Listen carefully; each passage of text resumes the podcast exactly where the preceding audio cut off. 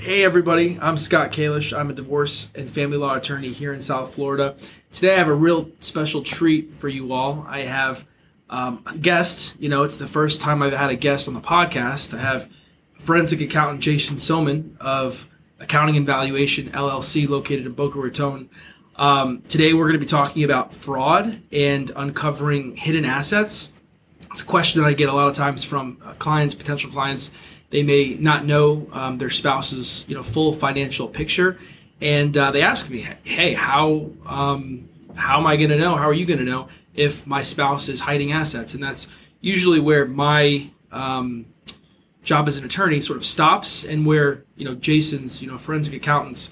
Um, you know, job really starts, and, and he sort of takes over from there. So, Jason, it's great to have you on the podcast. Thank you for having me, Scott. I'm a huge fan of the podcast. It's uh, it's really an honor to be here right now uh, surreal. Awesome, awesome. No, I, and we actually met through the podcast. You, you, you, started listening and reached out to me, and I, I said, "Yeah, absolutely, come on board. I'm, i really want to interview you." Uh, yeah, so I'm a I'm a forensic accountant in Boca Raton. Um, people that are unfamiliar with what a forensic accountant is, uh, first of all, the field of forensic accounting is very broad because the term forensic means suitable in a court of law.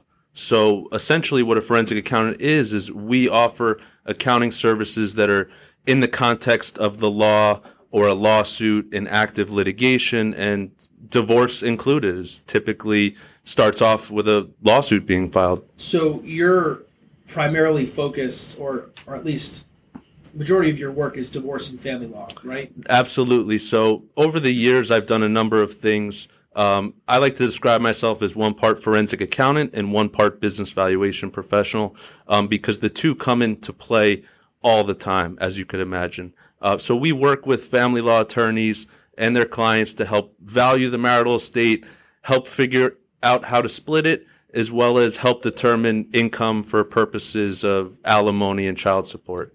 So the term forensic is in the court of law. There's a there's a I've done work in commercial litigations, shareholder disputes, business divorces, trust and estates valuations, um, transactional valuations. Someone wanting to sell their business, and I think it makes me a better, well-rounded professional. But the the divorce world has really uh, most of my experience has been in the divorce world, and as I went out on my own a few months ago, and as I've gotten more advanced in my career, I really wanted to specialize in divorce because in divorce, it's a good mix of forensic accounting and business valuation because we're helping value the marital estate. Um, a lot of times, these people own businesses uh, which are complicated to value, yeah. uh, especially a privately held business. You can't look up on fidelity.com what the privately held business is worth. So we help value those businesses. But as you could imagine, in a divorce case, there's a lot of allegations often in terms of what's the true business income what is and everyone has an opinion as to like what something's worth usually. exactly. And and the truth is is that especially lay people right? Yes yes absolutely. I mean some people will come in and oh my business is worth you know two times revenues because that's what you know people talk about right? Sure or, or they hear on you know tv or or whatever mm-hmm. or on a podcast right? Absolutely. You know?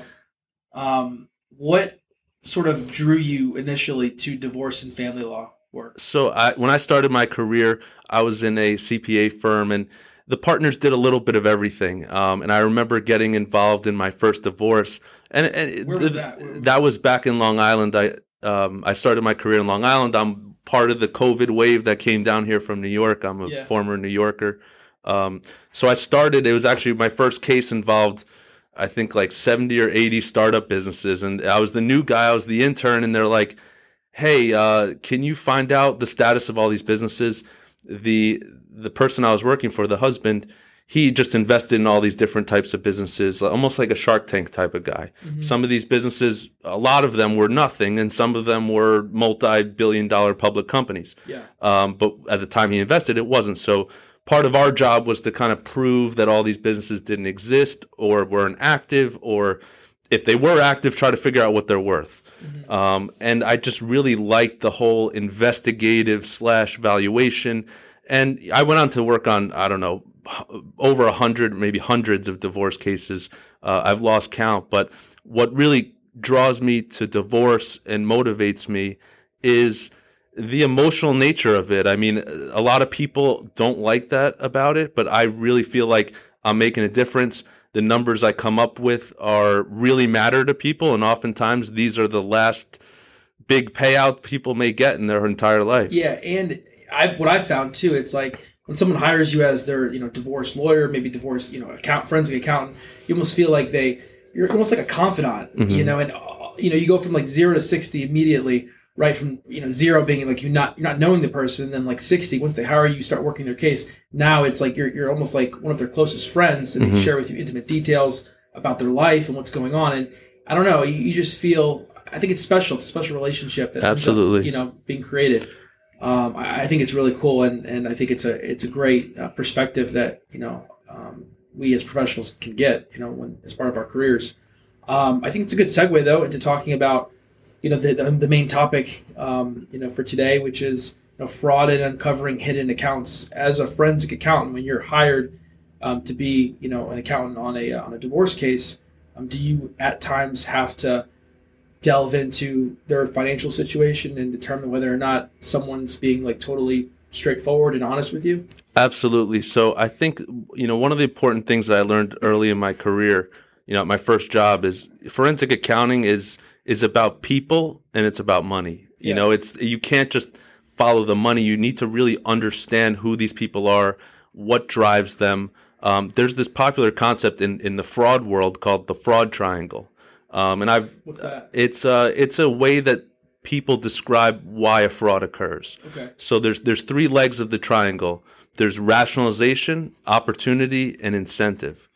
So the first one, I think, I, I may have said them out of order, but the first one's the opportunity, right? Uh-huh. The, someone sees an opportunity, and the way that this plays out in divorce is there's usually often sometimes someone who controls the finances and someone who doesn't, right? So the person who controls the finances may have the opportunity to move things around or Create another account. create another The other account person doesn't know about. create another account, create another business, uh, especially business owners. And this is why we always get involved with business owners because a business owner has the ability to pay themselves whatever they want. You know, Scott Kalish could pay himself, Yeah. you know, twenty thousand a year or however much he can. Yeah. Um, so it's they could control that. They could control where the money from the business goes. So Yeah, well, it's kind that's of like it's kind of like my wife. Like I don't look at my my books at all. She Mm-hmm. does all the books. So literally, she can have an account somewhere and just you know start transferring money. I, I really don't look at it. You know, She looks at it. Absolutely. I just worry about bringing in the business and, and, and taking care of the firm, and she does all the uh, you know the back end work. But, Mhm. yeah, yeah totally so uh, so it all starts with the opportunity Yeah. um, and then there's the incentive and i'm sure you could talk about this incentive for for days right it's like if you have less assets and less income your divorce will probably look better from a financial point of view all else if- equal especially if like divorce is on the horizon. You know, if there's someone's planning it. Mhm. I've had cases where I just finished up a case recently where you know the wife had no idea that he, you know, the husband wanted a divorce, and once she found out, it seemed very planned and it, you know, calculated, and you know, over the, like the last. I don't know, six months to a year, she kind of looked back and was like, "Oh wow, that's why he did all of these things." Mhm. Um, but and that could I think fall right into creating accounts and then fu- deciding to funnel money, maybe trying to earn less for that particular year. I've had that people not taking overtime, Mhm. you know. Um, but like in terms of, so I guess you're going you're talking uh, about you, you didn't finish. I don't think the uh, the triangle. You got to opportunity, Oh, yeah. incentive, and then the last one. well you know it's the rationalization it's that Yeah. same story that people tell themselves in order Gotcha. to how they in order to justify what they did better at night. Exactly. So, you know, what you see in divorce is, oh, they didn't do a thing. Yeah. I was the one working. They were on the, you know, on Yeah. vacation, enjoying themselves. So, Yeah. I mean, there's all types of stuff. She It- didn't do anything. yeah, or, you know, if it weren't for them, I would have been even more successful. Like people come up with all types of stuff. And, and I think the truth is just about people and fraud in general is yeah, people who are fraudsters, they don't consider themselves bad people. They consider themselves someone who had to do something for a certain reason, you know, to justify it to themselves. You know, everyone in their own mind, or generally speaking, they think of themselves as good people, and you know, good people do bad things, yeah. and people come up with a way to justify it. For sure, for sure. Um, so, like, as an accountant, as a forensic accountant, once you get hired and there's a suspicion that you know the opposing spouse might be hiding money, right?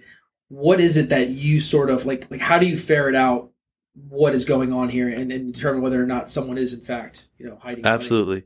Um, it's funny you ask that because I, I've been asked by clients sometimes, like, do you just like look up in the database and look up where all these They bank accounts are? the database. They think I have access to a database. I wish I did. To be honest with you, it's it's scary to think about if that actually existed, but it'd be really helpful. It really Mm-hmm. It would. would be very helpful, but the problem is, is you'd have to also realize that your stuff is in a database You're that right, other people you're can right, see. right. Um, so, I, Well, I yeah, but but there is no database, everyone. There's no database. there there is no database, but uh, you know you could, and this will go into kind of my process, and you could everyone listening could do this at home or get this started at home, right? Yeah. Um, so I, I think at the beginning, you know, there's a lot of documents usually, there's a lot of details.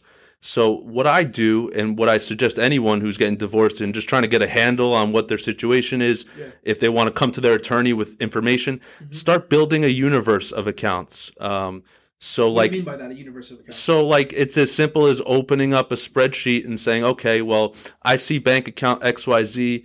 Um, I see Bank of America one two three. Gotcha. You know, maybe just read the bank statements like a book. If you see, you know, transfer to account, you know, four five Notate six, it. Exists. and notate is that, it exists, right? Because w- we want to build the universe, right? Then the question becomes is, well, what's missing? And that's usually a, a more difficult question to, to answer. And uh, I'm sure you've seen this all the time in your experience.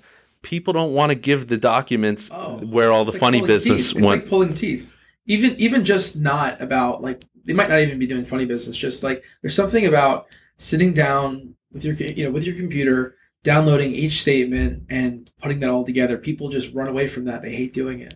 yeah, it's uh, it's tough. But I mean, I could when people are hiding something though, they're Oh, you know sure. they may be like very forthcoming with all the information except with what's not there and i'm sure everyone that's been involved in a divorce case divorce cases sometimes oh i produced 10,000 pages of stuff to you it's like Yeah. well you, there should be 15,000 Yeah. and you produce 10 so I yeah I understand you probably spent your time counting all these pages but it, Yeah. it doesn't matter because uh, you know my biggest fear as a forensic accountant is like what if i miss something right so we're very disciplined about um, cross referencing i mean if i had a billing code for the what the number of hours i spend just checking this to that Yeah. and making sure that everything kind of gels um, it's a big process of, of just really being diligent cross checking things also just asking a lot of questions. It really requires to be like well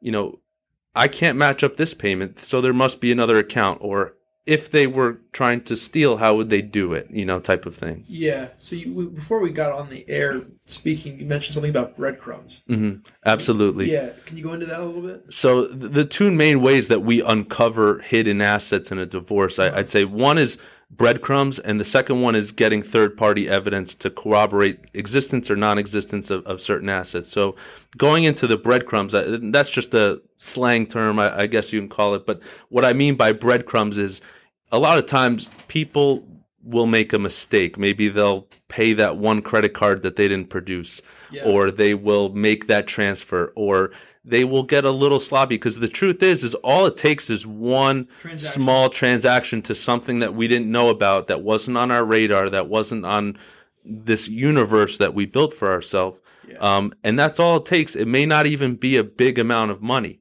Um, you know, there's this this uh, this story that's been in the news. is about a year ago. Uh, a couple stole four or five billion dollars of Bitcoin, and what unraveled the whole thing was is they used some of their ill-gotten gains to buy a Walmart gift card, and somehow the federal agents were able to figure out that the Walmart gift card came from the stolen Bitcoin, and the gift card went to an IP address and internet. You know, they had to do a couple things to it. to connect the dots. But you know, sometimes all the dots are lined up, and it's that six dollar transaction to that unknown account that kind of um, that kind of unravels this whole thing. Yeah. Because if someone wants to hide money, the best way to do it is to, and I'm not giving anyone advice to hide money here, Of course not. but uh, the best way to do it is to have the money not even touch or, or come close to any of the accounts. That's hard sometimes, obviously, right? And that's sort of how you uncover it with the breadcrumbs. Mhm. You know, you, you kind of described before um, going through like line item by line item on some of these statements. If you see like I don't know um, a transfer for like a nominal amount, maybe a Mhm. hundred dollars going from one account to the other account, like you said before, there could be ten thousand pages, but all you need is one page with one line item transaction into one another account and that could like open up the door to a whole nother universe like you were Mhm. talking about before and then that account could have you know a lot of funny business going on but that also could connect to other things too Absolutely. So, you know, something that I, I like to do on cases yeah is I'll compare the credit card statements that we receive okay with the bank statements that we have, why right? do you do that So if I see a payment to, let's call it American Express, and I don't have an American Express account that I could tie that to, then I know that I am missing a American Express account. So what happens if I get that American Express account? I may see payments coming in from Another a account. totally different universe or a totally different ecosystem. So that's a way that I've found, you know, hidden liabilities and spending. You know, that's another thing.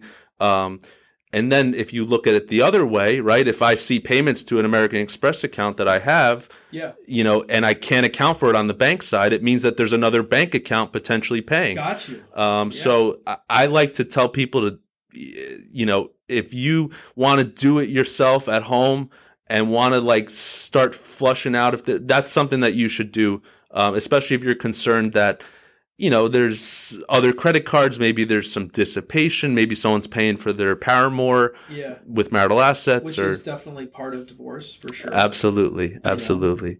and then what's the other so you, you mentioned breadcrumbs and the other one was like third party Yeah, so I would say third party, and this is where uh, attorneys like Scott and myself will work together, right? Mhm. Because you know I can't actually get the documents, right? Like, like you I can't call american express and say hey give me these documents exactly. So I can't call American Express and get the documents.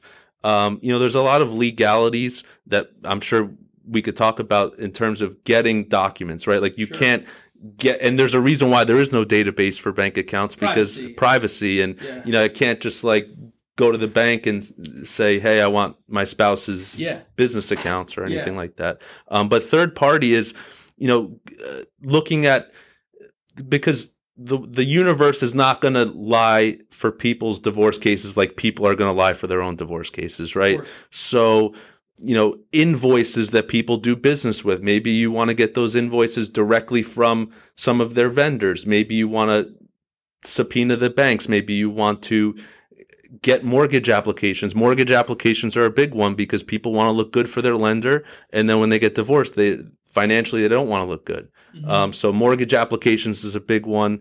Um, you know, a lot of it also is, and it goes back, kind of ties to the breadcrumbs a little bit. Like, let's say that uh, you have a business and you get payments in from Stripe, right? Okay. And, and parties getting divorced, and all their money's coming from Stripe. A credit card processing could either be eBay. I mean, substitute any vendor that that you can.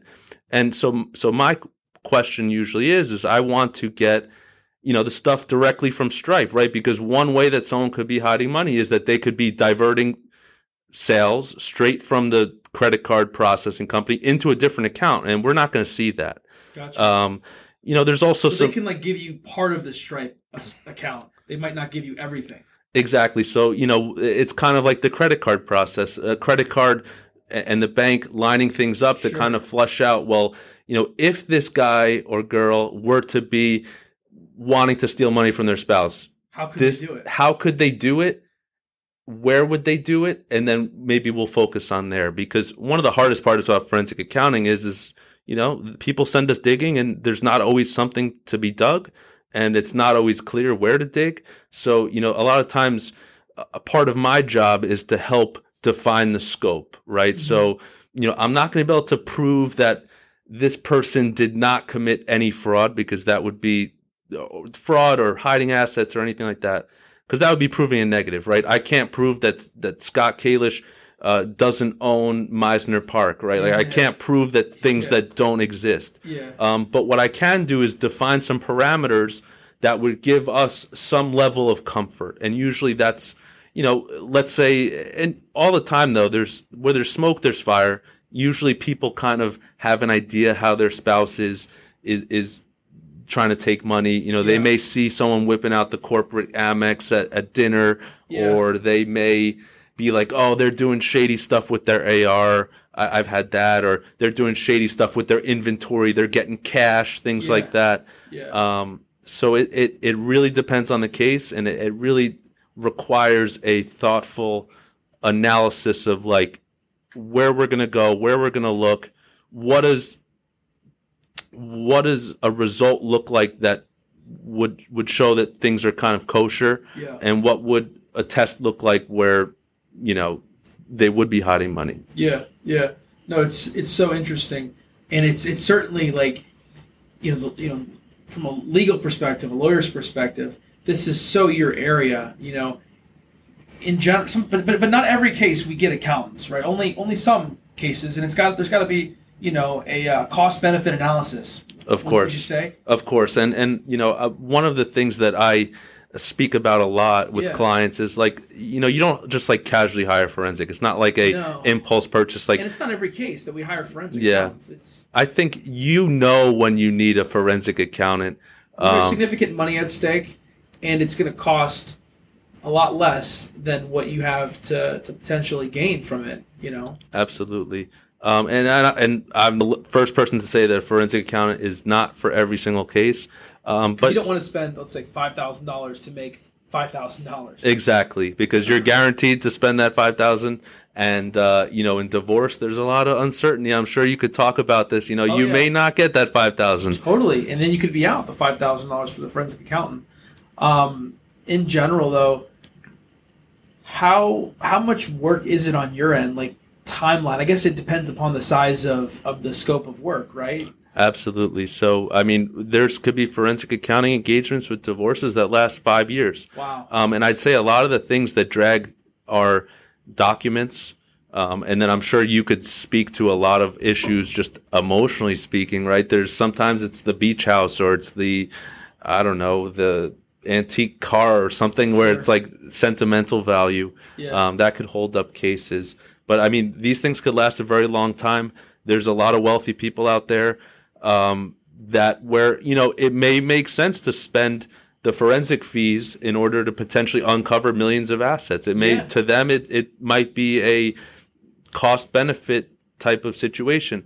I also think it's helpful to have a forensic when uh, you know so I, and you could speak to this a lot too. It's like sometimes you can you you sometimes you can have a hard time getting certain documents, right? Yeah. People object. People object.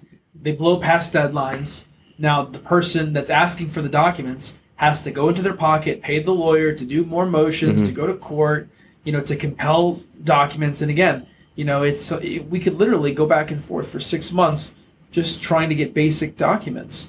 Now, but you mentioned before we could always, you know, subpoena them from the institution, hmm but you know, sometimes you want to save the money, right? Rather than doing subpoenas and doing it that way, and and and get it directly from the person. Sometimes you do both, hmm but um, but yeah, you, we can go, you know, um, for months and months and months just chasing documents. Yeah, it's also sometimes it's persuasive, you know, because a lot of times the person receiving the document request they'll be like, "Oh, this is onerous. They're on a witch hunt," you know. But Fishing if expeditions. fishing expedition, but if I say in my document request, "Hey, I want this bank account that you paid this Amex payment for for six thousand dollars on January seventh of 2023," yeah, you know who's going to be like oh i object. This is not a legitimate you know what i mean? So it's sometimes if you are very a forensic accountant could help you be very precise in terms of what you ask for. And, and i'm sure uh, you could speak to this i can't um, but there is when you're precise and when you can prove that this document does exist and it has relevance to the case you're more likely to get the document than if you just kind of say, "Give me your kitchen sink." hundred percent. Yeah, and that's you know, judges. I would say on average, they err on the side of like more discovery, more documents than less, Mhm. unless it's completely out in left field, right? Where you, you just you know no way to connect the dots in terms of making it relevant to the case. Um, but but yeah, no, you, you've provided you know a ton of value. I think today. I really appreciate you coming on the podcast. why don't you tell everybody like how they can get in contact with you if they have a question?